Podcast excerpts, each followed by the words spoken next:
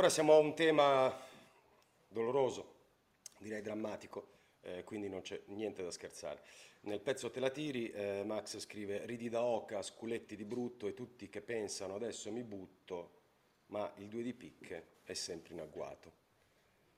Non ho, non ho, altro da aggiungere, vostro nome. Sì, guarda, hai perfettamente ragione. Anche a me sale un senso di, di malinconia e, e quasi di, di, di, tristezza cosmica, di, pessimismo cosmico, um, con la tua citazione di queste frasi, perché eh, purtroppo il 2 di picche è uno degli oggetti eh, più frequentati, almeno dalla mia generazione, durante la giovinezza. E non solo, perché la bellezza del 2 di picche è che non, esaur- non è come i brufoli, che a un certo punto va via, cioè non, non ha niente a che vedere con l'età anagrafica o con qualcosa di ormonale è, qualcosa che si ripropone, ritorna, va, viene, cioè nelle varie fasi della vita capita di, di ritrovarlo um, spesso e volentieri, no, spesso, non volentieri. Eh, il 2 di cioè volentieri no, perché non, non, fa mai piacere, diciamoci la verità, e non ci si fa mai il callo, questa è l'altra caratteristica.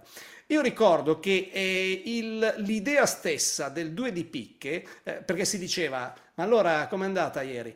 Eh, già con l'apertura di, di, mani, no? un po' così, eh, così eh, già si capiva due di picche, cioè ti veniva detto due di picche, sì, era il due di picche. Il due di picche è la carta che rappresenta l'insuccesso, la sconfitta, il non essere riuscito a portare a casa perché poi dipende, no? il due di picche è un simbolo di insuccesso, ma cos'è l'insuccesso? Varia da situazione a situazione. Quello che può essere un insuccesso in, una, in un contesto diventa un, un, risultato accettabile da un'altra parte, ovvero un bacetto eh, sulla bocca a stampo, eh, anche solo così, eh, per simpatia, non può non rappresentare tanto in sé, come valore assoluto è nullo, ma in una certa situazione, in una certa circostanza in cui parti da sfavorito, è evidente che già è, è, è un risultato incoraggiante. Comunque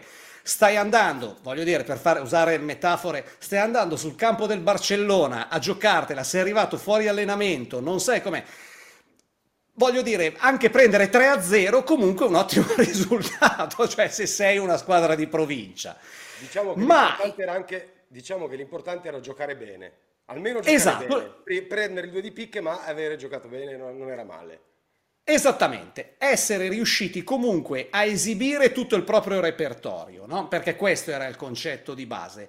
Ehm, non è importante il risultato in sé, quanto è importante essersi espressi, avere in qualche modo colpito. Poi magari eh, la controparte, ecco, chiamiamola così, cioè quindi la ragazza con cui si usciva, eh, dice che alle sue amiche, perché poi bisogna vedere anche l'altro lato della medaglia, no? l'altra faccia, dice, ma sai che palle quello, mi ha parlato tutta sera dei Clash, ma sai che io non so neanche chi siano i Clash, cioè non ho la più pallida idea di chi sia Joe Strammer, tu invece eri convinto di aver portato a casa un risultato perché vede, sai che alla fine sono riuscito, cioè dicevi agli amici, no comunque si è dimostrata anche molto interessata perché le ho parlato, sai, i miei pezzi forti, no? Cioè, sono partito con Sex Pistols, Ramones, Clash, gliel'ho buttata lì, quindi sai, sembrava anche coinvolta. Invece lei probabilmente non, non, sa neanche, non sapeva neanche chi fossero le persone di cui parlavi.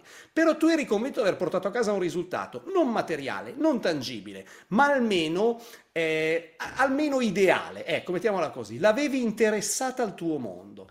Però poi poteva esserci il 2, il 2 di picche proprio conclamato e assolutamente incontrovertibile, che era quello del partire con aspettative elevatissime, cioè eri a un passo dall'ottenimento dello scopo e ti trovavi nella condizione di tornare a casa con le pive nel sacco, cioè era la serata giusta, doveva succedere tutto quella sera, partivi, macchina, organizzato, ragazzi stasera è fatto, porco giuda, è già la terza volta che ci esci, questa sembra, eh, sembra star, cioè, da, è evidente che lì a un certo punto la palla deve entrare, no? Cioè nel senso se l'aspettano tutti, il pubblico sta facendo il tifo per te, torni al bar e non è successo niente, ma soprattutto torni al bar alle 11 e mezza di sera. Cosa può essere successo? E lì è il super 2 di picche, cioè vuol dire che non sei neanche arrivato, non sei neanche entrato in campo, cioè ti sei fermato direttamente negli spogliatoi, ecco, mettiamola così, cioè non, sei, non hai fatto neanche il tunnel per entrare in campo. E queste sono esperienze, come dicevamo prima, a cui non ti abitui mai, non, mai, non arriva mai un livello di assuefazione tale per cui mh, si superi il livello di, di, sofferenza. Soffri sempre, soffri a 16 anni, a 26, a 36, a 46, a 56, probabilmente si soffre fino, fino alla fine, fino all'ultimo. Un 2 di picche eh, è, è come un diamante, è per sempre. L'aggravante però è che diventando adolescenti ehm, c'erano dei patti piuttosto chiari dal punto di vista sociale, cioè le ragazze al limite si concedevano a te ed era una specie di dono, mentre tu eri disperato per averle, cioè esatto. di arrivare alla realizzazione che anche le ragazze avevano dei desideri. No? Sì. Cioè era una cosa incredibile, nel senso, nel senso, che per anni uno immaginava si trattasse solo di un dono altruistico, ecco, che a loro esatto. non interessasse. Ma poi c'è l'altro livello di consapevolezza che, cioè, allora, come hai detto tu giustamente, prima pensi che eh, il desiderio di, non dico di accoppiamento, perché adesso non entriamo, però il desiderio di, eh, diciamo... Molto meno, in... molto meno, molto meno. Molto meno. Bacio, il desiderio di... De... Esatto, il desiderio di passare del tempo di qualità con una persona eh, con cui interfacciarsi, del quality time, con una persona eh, con cui interfacciarsi, per la quale magari provi un interesse anche fisico, eh, pensavamo che fosse una prerogativa nostra e che per loro fosse quasi un obbligo di legge, cioè una cosa che tipo dice loro sono obbligate, che ne so, dalla, da qualche legge dello Stato ogni tanto a uscire con noi.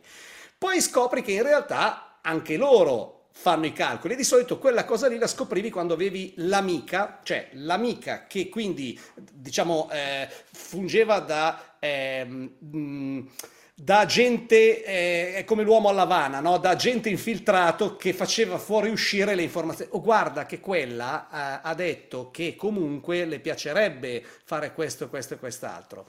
Ma la terza consapevolezza, e quella ti distrugge la vita, è il sì, anche loro hanno lo stesso desiderio, ma non con te, cioè con quell'altro. e scopri che, che, non c'è niente da fare, o comunque che sarà più dura di quanto potessi preventivare.